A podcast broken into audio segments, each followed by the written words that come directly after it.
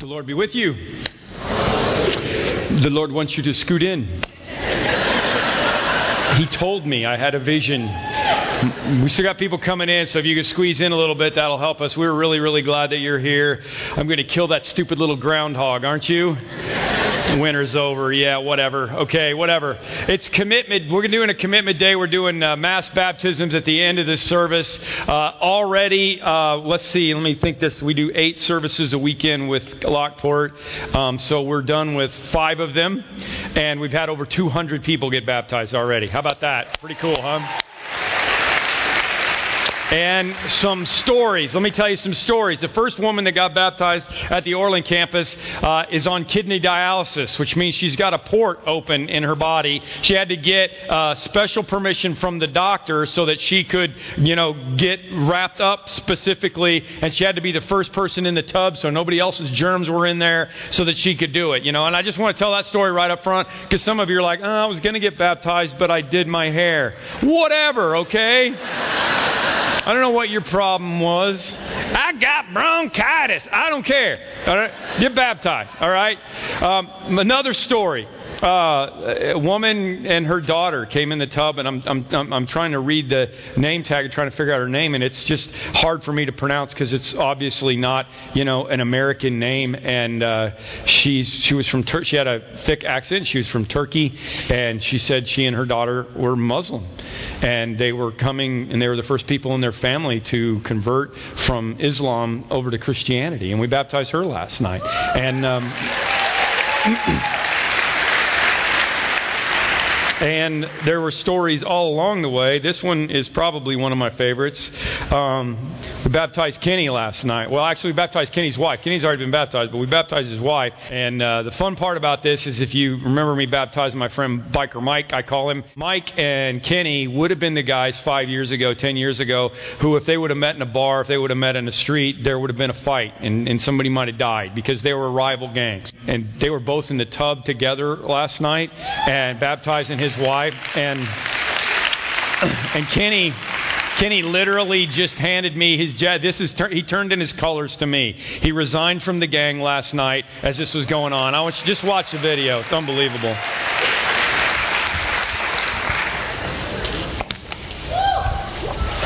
He raised up a new creature in Christ. That's Kenny's wife rejoicing over one of their wives getting baptized in the tub that was a moment that was a moment. That was a moment. It was unbelievable. So uh, I'm just giving you all that just to say this is some of the stuff that's been going on this weekend. It's unbelievable. It's my favorite. I mean, like I said, I love Easter. You know, praise God for Easter, but this is so cool getting to watch this stuff happen. It's unbelievable. And it's a weekend of commitment, so maybe it's you, all right? Maybe it's you that needs to do this. Um, this is the week that we celebrate that Jesus came into, you know, Jerusalem, and this is the Last Supper week, and this is the crucifixion week. I mean, this is Holy Week. And Jesus knew what was going to happen to him, my friends. He knew what was going to happen. He said, We are going to Jerusalem, and I will be condemned to death and mocked and flogged and crucified. This is before he walked in. He knew what was going on. Jesus was committed to that.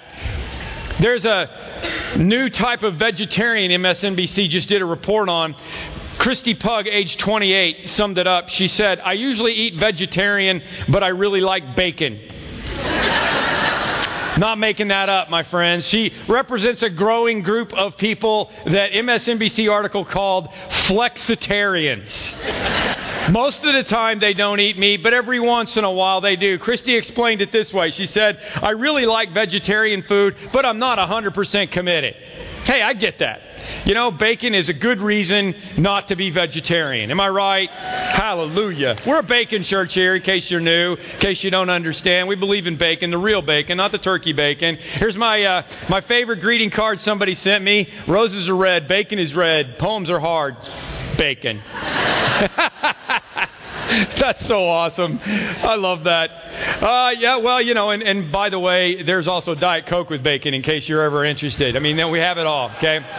Here's what I'm saying I'm really glad that Jesus was not a flexitarian, aren't you? Because if ever, ever there was a moment for Jesus to be like, well, I'm not 100% committed, this is the week for Jesus. He knows what's getting ready to happen. He goes riding into town on this donkey, even though there's a price on his head, even though he knows what's getting ready to happen to him, he goes ahead and goes in. And there's some stuff that happens during this week. Three things I just want to focus on, three little snippets from his life as I help you to understand what we can learn from Jesus during Holy Week. Okay, that's what I want to do today. What can we learn from Jesus during Holy Week? It's pretty simple. Um, start off with a triumphal entry. Somebody asked me, you know, do we give out palm branches? And I'm like, uh, I don't know where we find 8,000 palm branches, so no. But, but here's the other thing. I don't even know theologically if I want to do that.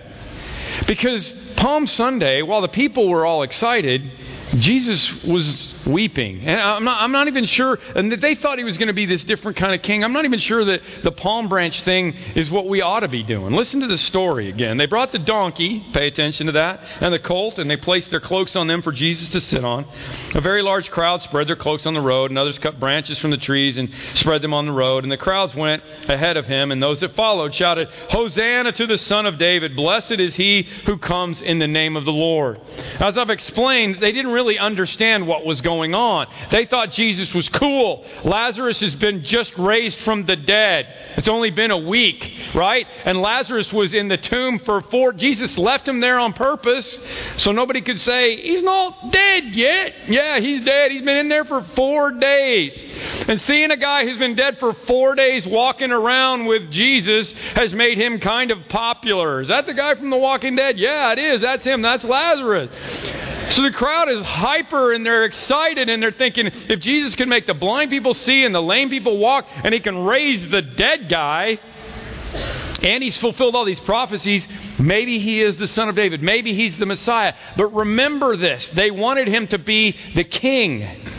They wanted him to kick Rome out. They did not understand who Jesus was supposed to be. So, the great irony in this whole thing is that while the people are all doing the Harlem Shake as Jesus is walking down the road, Jesus is weeping. And it's not because they're bad dancers. Listen, as he approached Jerusalem and saw the city, he wept over it and he said, If only you had known the day this would bring you peace, but now it is hidden from your eyes. If only you would have known this day.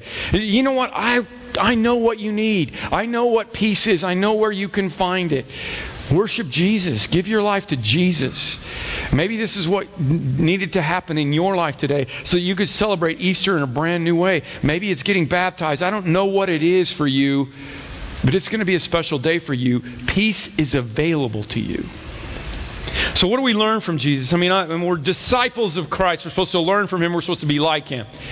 Lesson number one sometimes you just got to get your donkey in gear and go. My wife wouldn't let me use the King James.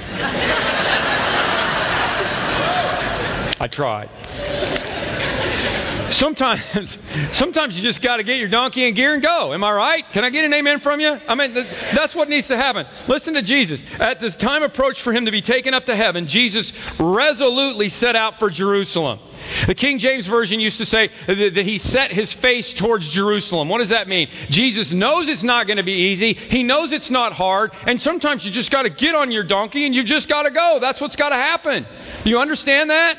Sometimes you got to make it go. Like maybe it is for you with baptism today. Some, you know what? It's cold outside. It's not supposed to snow on Palm Sunday. Hey, whatever. You know that maybe maybe you just need to do it because God has a will for a reason, and God has these things happen for a reason. And God wanted Jesus to ride in on Sunday for a reason. What was Sunday? Well, I need to explain a little of the background of this so that you can get a hold of this whole thing. All right, Passover is getting ready to happen. Jesus was crucified on Passover weekend. How much significance? Uh, I mean, it, you, you have to dig into it to really be able to understand this. But Passover was celebrated because of Moses and the ten plagues. And if you've been following along this story, you understand this. Moses and the ten plagues, there was going to be a death angel that was going to come through on the very last plague. And the death angel was going to come through, and the firstborn was going to die because Pharaoh wouldn't let the people go. And, and God said, Hey, I got an idea for you. Here's how you handle this. I don't want any of your firstborns to die, so you take a lamb and you sacrifice a lamb. Hang on to that thought. You sacrifice a lamb and you spread, spread the blood of the lamb over the doorposts. And when the death angel comes in, did you see it on the on the Bible program? That's been phenomenal, hasn't it? That Bible thing on History Channel. I mean, when they did that, it was really really cool the way they did it. Angel comes in, sees the blood, goes on to the next house. Passed over. That's what Passover was. So Passover is getting ready to happen. Jesus rides in on Sunday before Passover. What is Sunday before Passover? It was Lamb Selection Day. It was literally the day when people, millions of people, would come into this small little burg of Jerusalem because this is where the temple was, and they would come from all over, and they would come in, and on Sunday they would go to the market or the temple or wherever they were going, and they would buy the young, unblemished lamb that they were going to sacrifice on Passover the next weekend. The crowd's not getting it. They don't get the peace. They don't get what's happening. They're not figuring out that Jesus is riding in on Lamb Selection Day. And remember what John the Baptist said when he saw Jesus for the first time. John said, Behold, the Lamb of God who takes away the sin of the world. That's how he introduced Jesus. Nobody gets it. They didn't get the symbolism, they didn't understand it.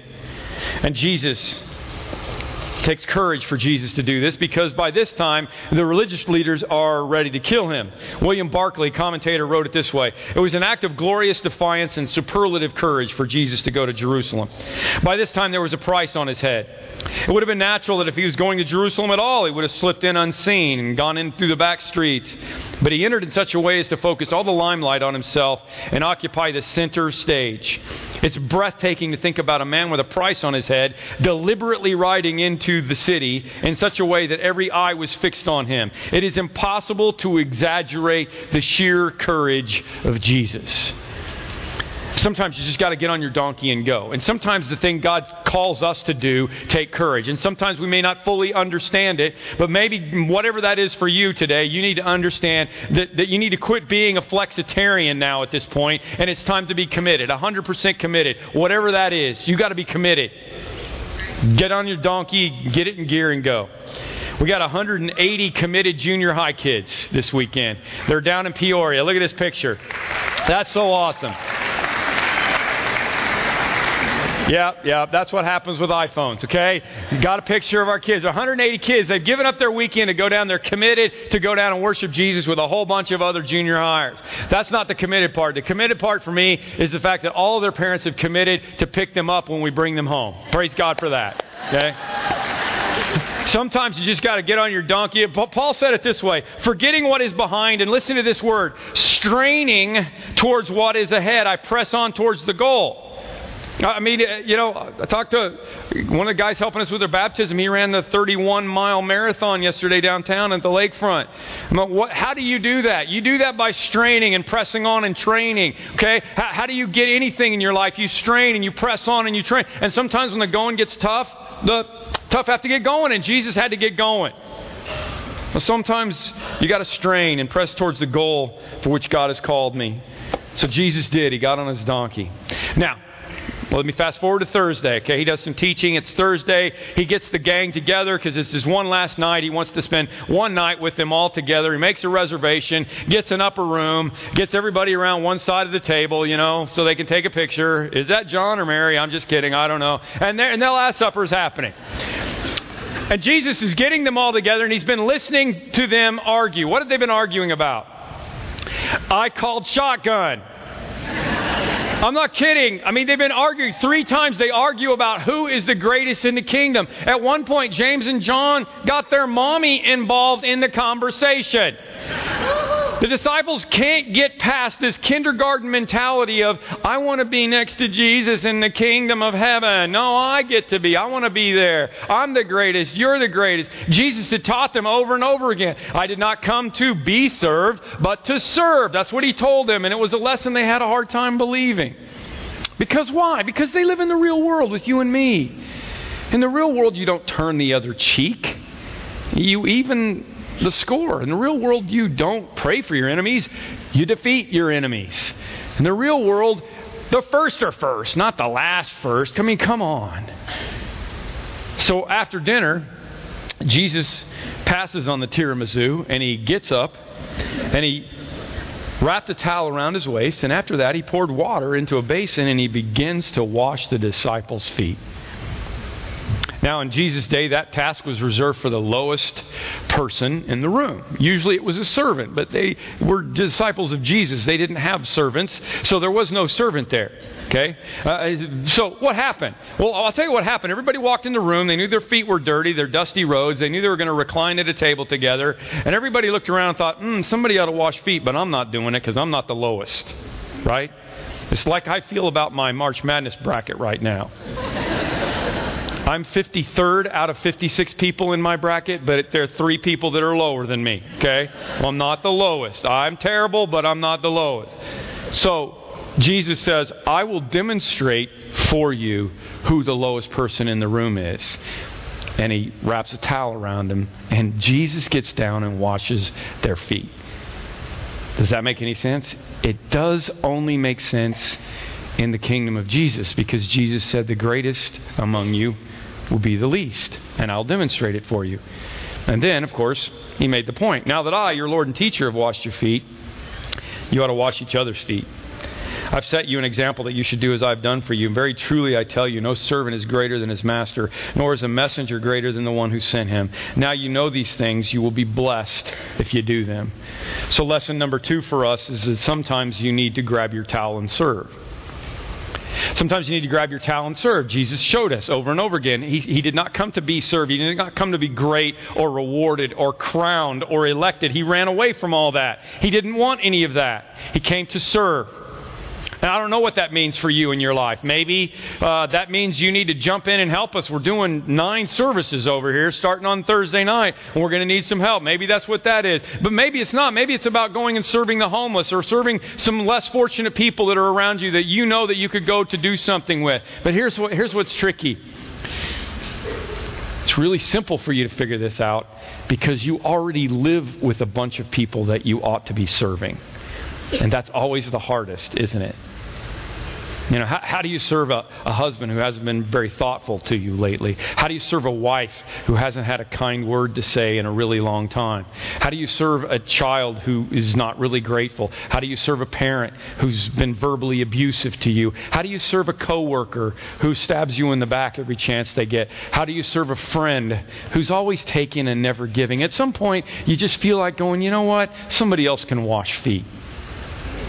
But that's not what Jesus did. And I want you to notice that Jesus was not selective when he washed feet. I mean, who was it that he was washing feet of? Three people I can think of in particular Peter, who is getting ready to deny him three times, and he knows it because he's going to warn him in just a second.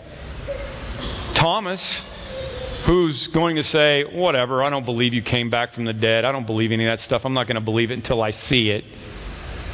And, of course, Judas, do you realize that just moments, literally maybe a few minutes or an hour before Judas goes and betrays Jesus, Jesus washes Judas's feet? Do you understand that? That's the message of Christ. That's a lesson all of us need to learn from Holy Week, isn't it? I don't know if you read my blog post about the new Pope. Uh, I'm really excited. I'm not a Catholic, never have been, but, you know, I'm excited about Pope Francis because Francis of Assisi was a servant of the poor. And I'm excited because this guy's from Latin America and he understands the poor. And when he was back, when he was Cardinal Jorge, he rode the subway when he went to the Vatican instead of taking one of the fancy cars. And now, now that he's the Pope, that's kind of the way he is. As a matter of fact, I don't know if you heard this story, but it's getting kind of weird. You may not have heard, but the other day he was supposed to be going somewhere and uh, he told the chauffeur, he's like, Look, I can't take this, you driving me around all the time. Why don't you let me drive today and you get in the back? and, and, so he did, and he started driving around, and, and he accidentally ran a red light, and he got pulled over by the cops. And, and, so these, these partners, these two guys are like, one, the older partner's like, well, this is your call. You got to go deal with it. So the younger partner walked up to the window and tapped on the window, and he rolled down the window, and he just started freaking out. You know, and he ran back to the partner. He's going, he's going, man, we got a problem. The guy goes, look, I know it's a limo, but what's the big deal? He said, no, this guy's big. He said, is it the mayor? No, he's bigger. Is it the governor? No, he's bigger. Is it the president? No, he's bigger than that. The guy goes, who could be bigger than the president? The younger partner said, I don't know. I don't know who he is, but the Pope is his chauffeur. That's big.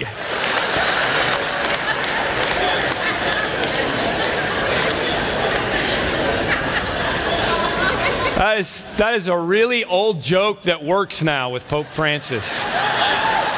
Because this is the first guy I could actually see doing this. I mean, I don't know if you noticed, but after he was installed as Pope, the first thing he did is he went back and he paid his motel bill. He's the, he's, the, he's the head of the church. The church owns the hotel, but he went back and paid his hotel bill. You got to love that. And listen, uh, the Catholic Church has got some major problems. I understand that, and I have huge theological differences with them on some things. But, but it doesn't matter. Take all that aside. The answer to the world's problems is never going to come in politics, it's not going to come in power, it's only going to come in service. And that's why I'm happy about this. All right? Um, this is a picture from back when he was a cardinal in Argentina, and that sums it up for me. Again, take the, you know, take the Pope thing, take the church out, it doesn't matter. This is what we are all called to. And the last night of Jesus' life, he told us this. He taught us this. You know, you think the last night, I mean, think about what Jesus is getting ready to do. He's getting ready to have the worst 24 hours that anybody has ever had in human history. I would be thinking, you know what? I need to kick back with my friends. Maybe I need to have another glass of wine. I got some stuff that I got to think through here, right? What is Jesus doing? He's washing Judas's feet. Sometimes you just got to grab your towel and go. See, every once in a while you hear a story like, like, like this one I heard from last year's football season from a, a high school in uh, St. Clairsville, Ohio.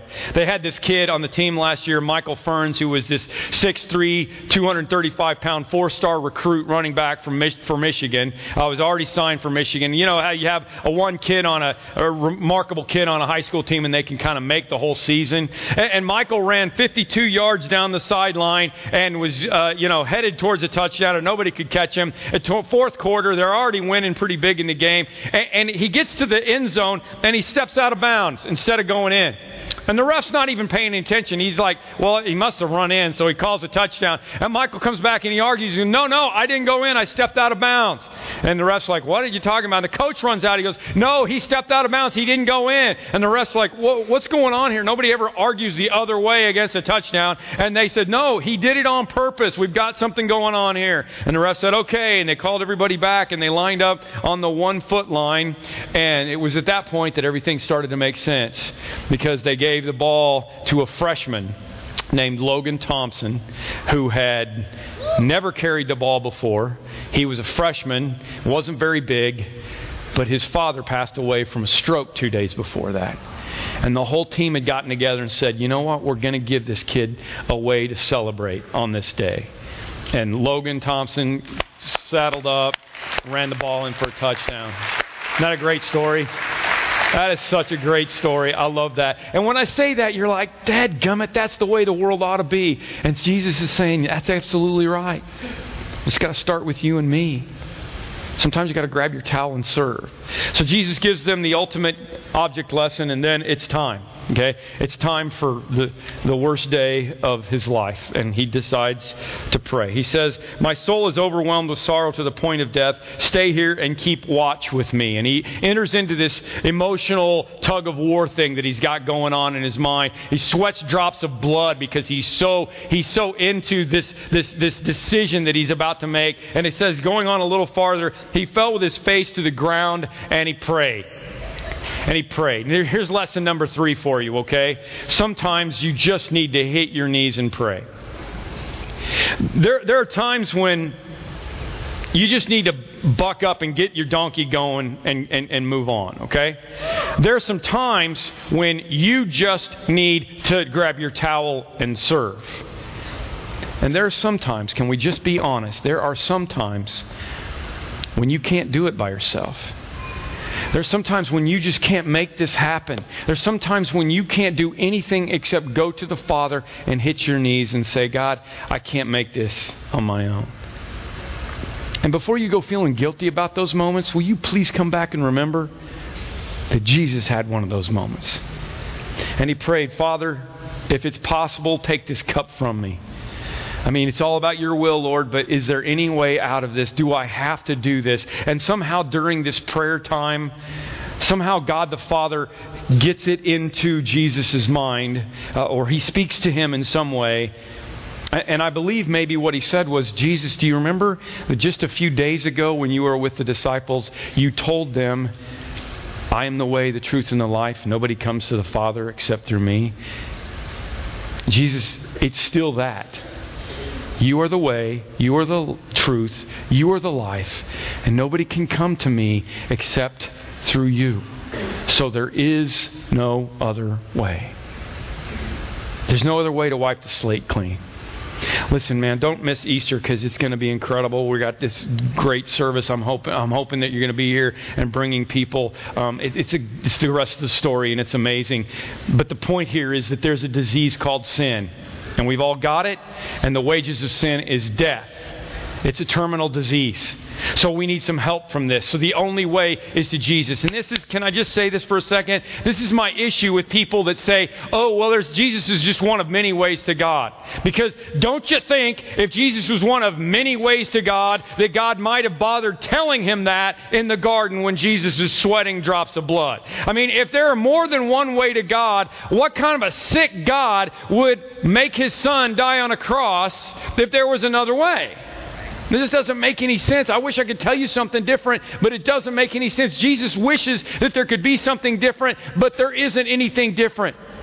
And I believe that this was a moment that was harder from him than any of the other moments because sometimes you've got to get to the point where you hit your knees and pray, and then God gives you the strength and you carry on from that point.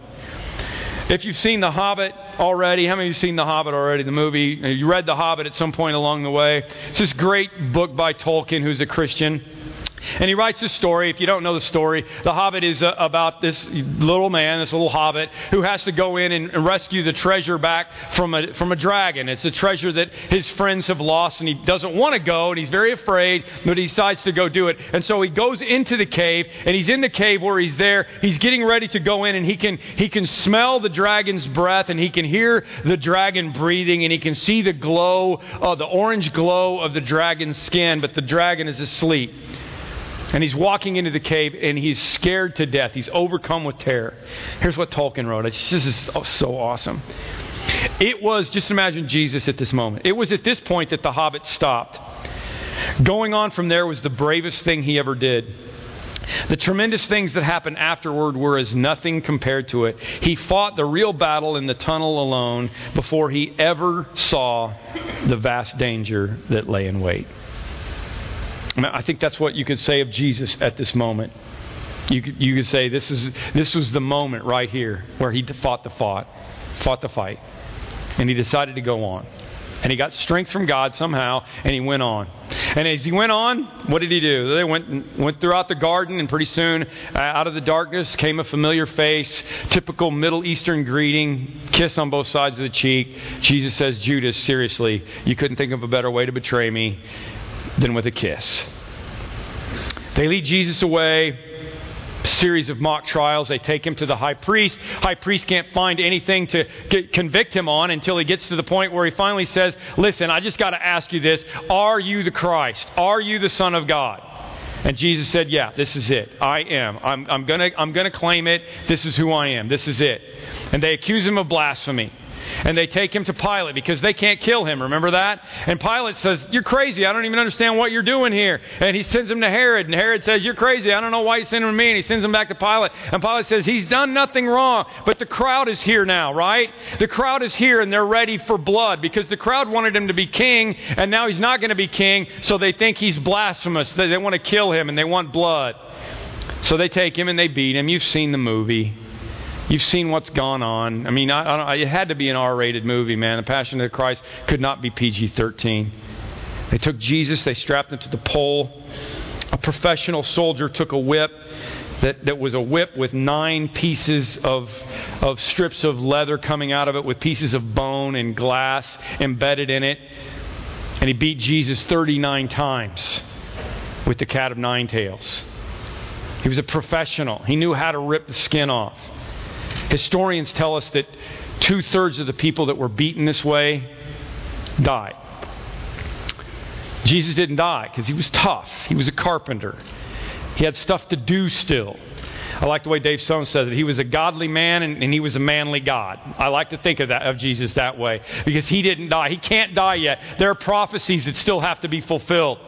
And so the Bible at this point gives one very short phrase in the Greek. It says, They crucified him. That's all it says. They crucified him.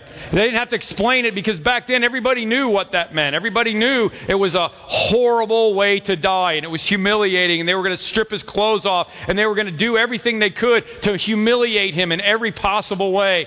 And everybody knew that and they knew that it was going to be horrible as they as, they put these nails, these 6-inch spikes in his arms, in his wrists so that they could nail him up and they would put nail between both of his feet and they would put him with his knees bent just a little bit like this. Why is that? Because you die on the cross of suffocation. That's how you die. That's why it's so horrible. So you push yourself up and get a breath, and then the pain would set in, and your muscles would get tired, and you would sink down, and you wouldn't be able to breathe, and you'd be up and down and up and down, and that's how it would go until you finally died.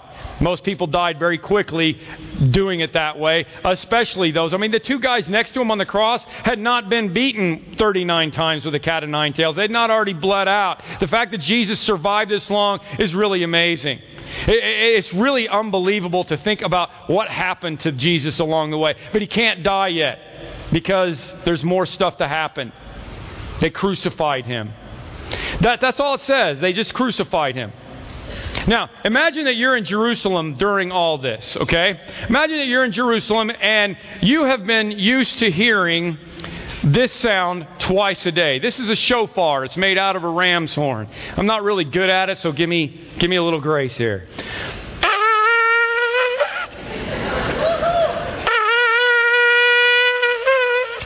Imagine twice a day you hear the sound of the shofar.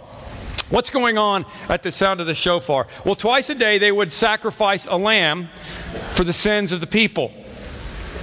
It was once in the morning once in the afternoon, and when they heard the sound of the shofar, they would stop everything. They would have a moment of silence because everybody knew that at those two moments, a lamb was being slain for their sins. Everybody knew this.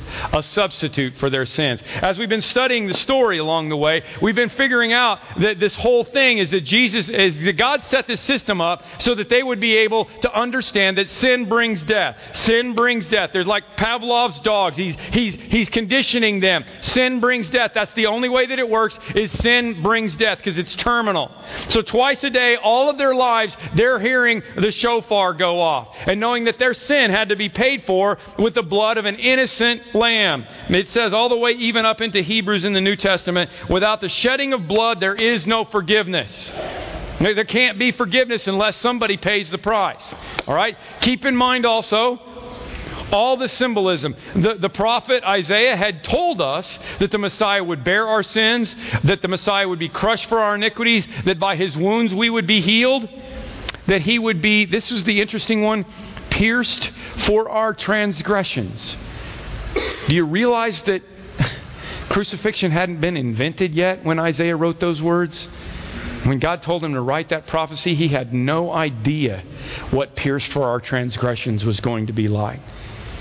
Keep in mind that, that, that John said, Look, the Lamb of God who takes away the sin of the world. Keep in mind that Jesus entered into the city on Lamb Selection Day.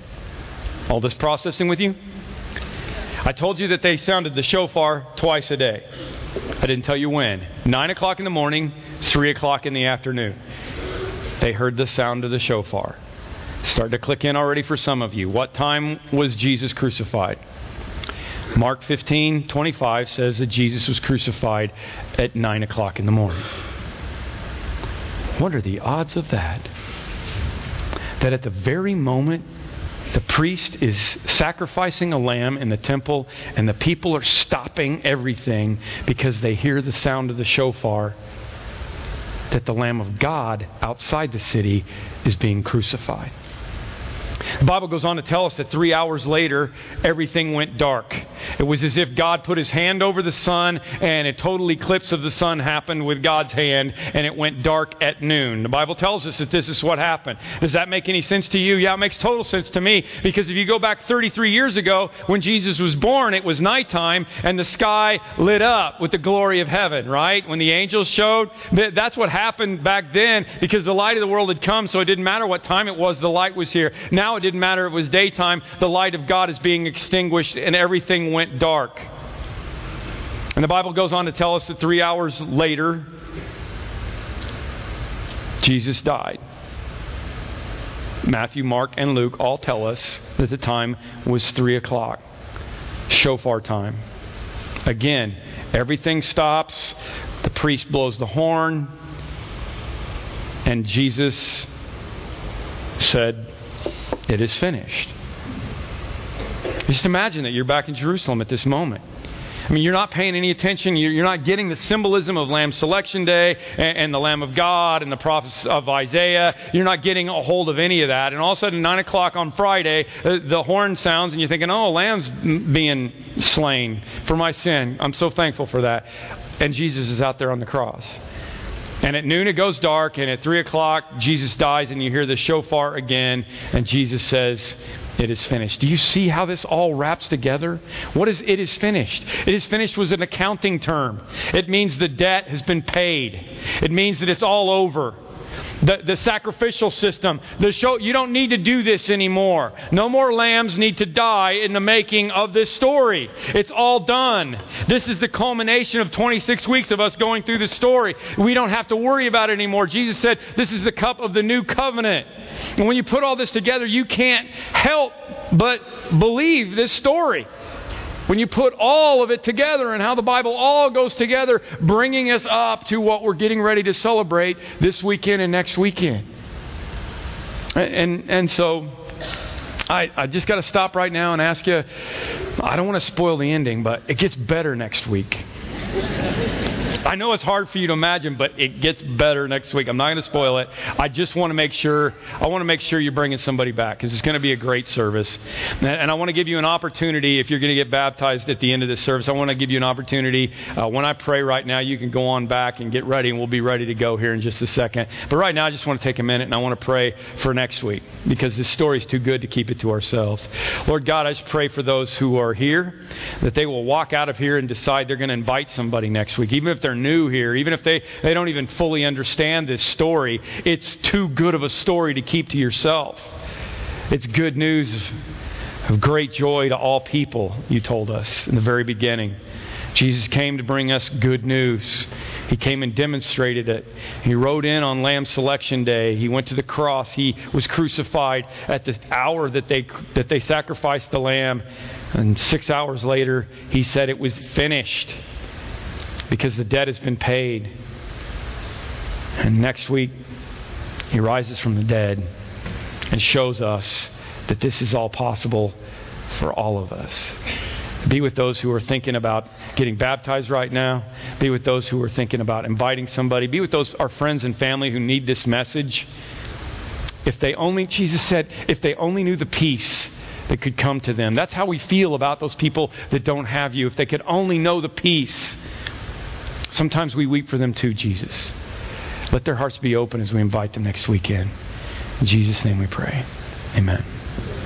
Just want you to understand what happened. Okay? That's the story. Now, what happened after that? Uh, Peter, after Jesus rises from the dead, Peter gets up and he says, Hey, you know what? I'm going to preach a sermon today. And the Holy Spirit came upon him and he preached this sermon. And he basically said, Look, you people, you crucified Jesus for crying out loud. And the people, when they heard this, they were cut to the heart. And they said to Peter and the other apostles, Brothers, what should we do? And Peter said, I'll tell you what you should do. You should repent and you should be baptized, every one of you, in the name of Jesus Christ, for the forgiveness of your sins. And you will receive the gift of the Holy Spirit. Does that sound good? And this promise is for you and for your children and all of those who are far off. whom the Lord our God will call, which might be you today. And it's funny because it goes on, it says, Those who accepted his message were baptized, and there were about 3,000 of them. Uh, this mass baptism weekend, it's not an original concept. I stole it. stole it out of Acts chapter 2, verse 41. I, I, don't know. I don't know what this Holy Week deal is for you. I, I don't know what your lesson needs to be, your takeaway. Maybe it's just I, am out of all the options. I need to hit my knees and pray. Well, here, here's what here's what Paul told us. I can do all things through Christ who gives me strength. That's the verse you need to hold on to. You just you you can do anything. You can slay the dragon. You can do whatever. You can go to you can go to the tomb. You can do whatever needs to happen if you have Christ who gives you strength. Maybe it's you need to grab your towel and serve. You can do all things through Christ who gives you strength. Maybe you get, need to get your donkey in gear and you just need to go. You can do all things through Christ who gives you strength. I want you to notice what happened to the disciples after after they come to Jesus, after they get the opportunity to be have the power of Jesus inside of them, they are changed. As a matter of fact, when people saw the courage of Peter and John and realized they were unschooled and ordinary men, they were amazed and took note that they had been with Jesus. Why? Because they were changed, and you can be changed too. Listen, we got towels available for you. We got we got plastic bags to put on your car seat so you don't get it all wet. We got stuff for you uh, to put your stuff in. We got it all organized. It's all ready to go. People are lining up. If, if this is what God is calling you to do, then you need to go and get baptized. Don't wait. All right? Don't don't don't wait. Jesus got baptized like this immersion by John, and John said, "You don't need to do this." And Jesus said, "Yeah, I need to do this because I want to fulfill all righteousness." And when he did, the heavens opened up, and God went, "Way to go! That's my boy." For no other reason. You got to get baptized the way Jesus did. And everybody that came to Jesus in the New Testament, the first thing they did was they got baptized. This is not about membership in a church. We are not Protestants. This is not about being Catholic or Protestant or being a member of a church or not being a member of a church. This is about following Christ, okay? That's all it is. And I know that some of you are thinking, uh, you know, PT, I'm not, I'm not good enough, man. Oh, no, duh. I know you're not good enough. I'm not good enough either. You're not ever going to be good enough until you have the power of Jesus Christ living in you. You can't be good enough until you get Jesus in you. That's why it's called grace. I mean, you see the, the video of the two guys in the tub? I mean, they're, they're ex biker gang guys. They've done some time, they've done some bad things. I baptized a guy here who did 30 years for murder. He went in at age 17. He was a member of the Latin Kings and he did 30 years for murder. And when he got out, the first thing he did is he found a church and he came and we baptized him. He was a murderer. I don't have to go to these stories. How about if I just go back to the Bible? Peter denied Christ three times and he was right there with him. Paul the guy who wrote most of the New Testament, was a Christian killer. And as soon as God called him, as soon as Jesus appeared to him, he immediately went and got baptized by Ananias. It's supposed to be the beginning of the process, okay? Don't think, well, if I get good enough, then I'll get baptized. No, that's not the way it is. It's the beginning. It's the beginning of the process. And it doesn't, it doesn't save you. There's nothing magical about the waters. This is about your heart. This is about demonstrating to God who you are. And for some of these people, it's going to be a recommitment of their life to God. Maybe that's what you need to do. And for some of them, it's going to be, hey, this is it. I'm making, I'm making my step. I'm getting my donkey in gear and I'm going to go follow Jesus. And I'm going to quit being a flexitarian. I'm going to be committed. So we're going to do a song. It's country.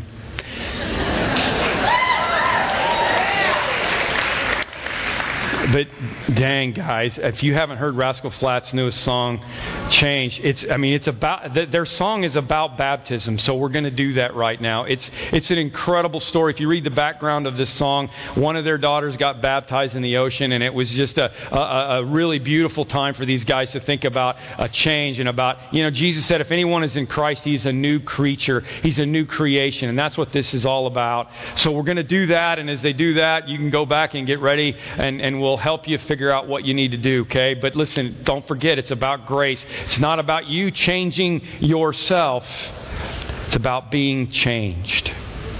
Um, I'm going to pray for us. You can stay around as long as you want, watch this, and we'll stay around and baptize as long as you want. And hey, if you're thinking, uh, you know what, I didn't bring any clothes. Uh, we have a service at 5:45 tonight, and I will be doing more baptisms then. So come on back and get her done. All right, the water's fine.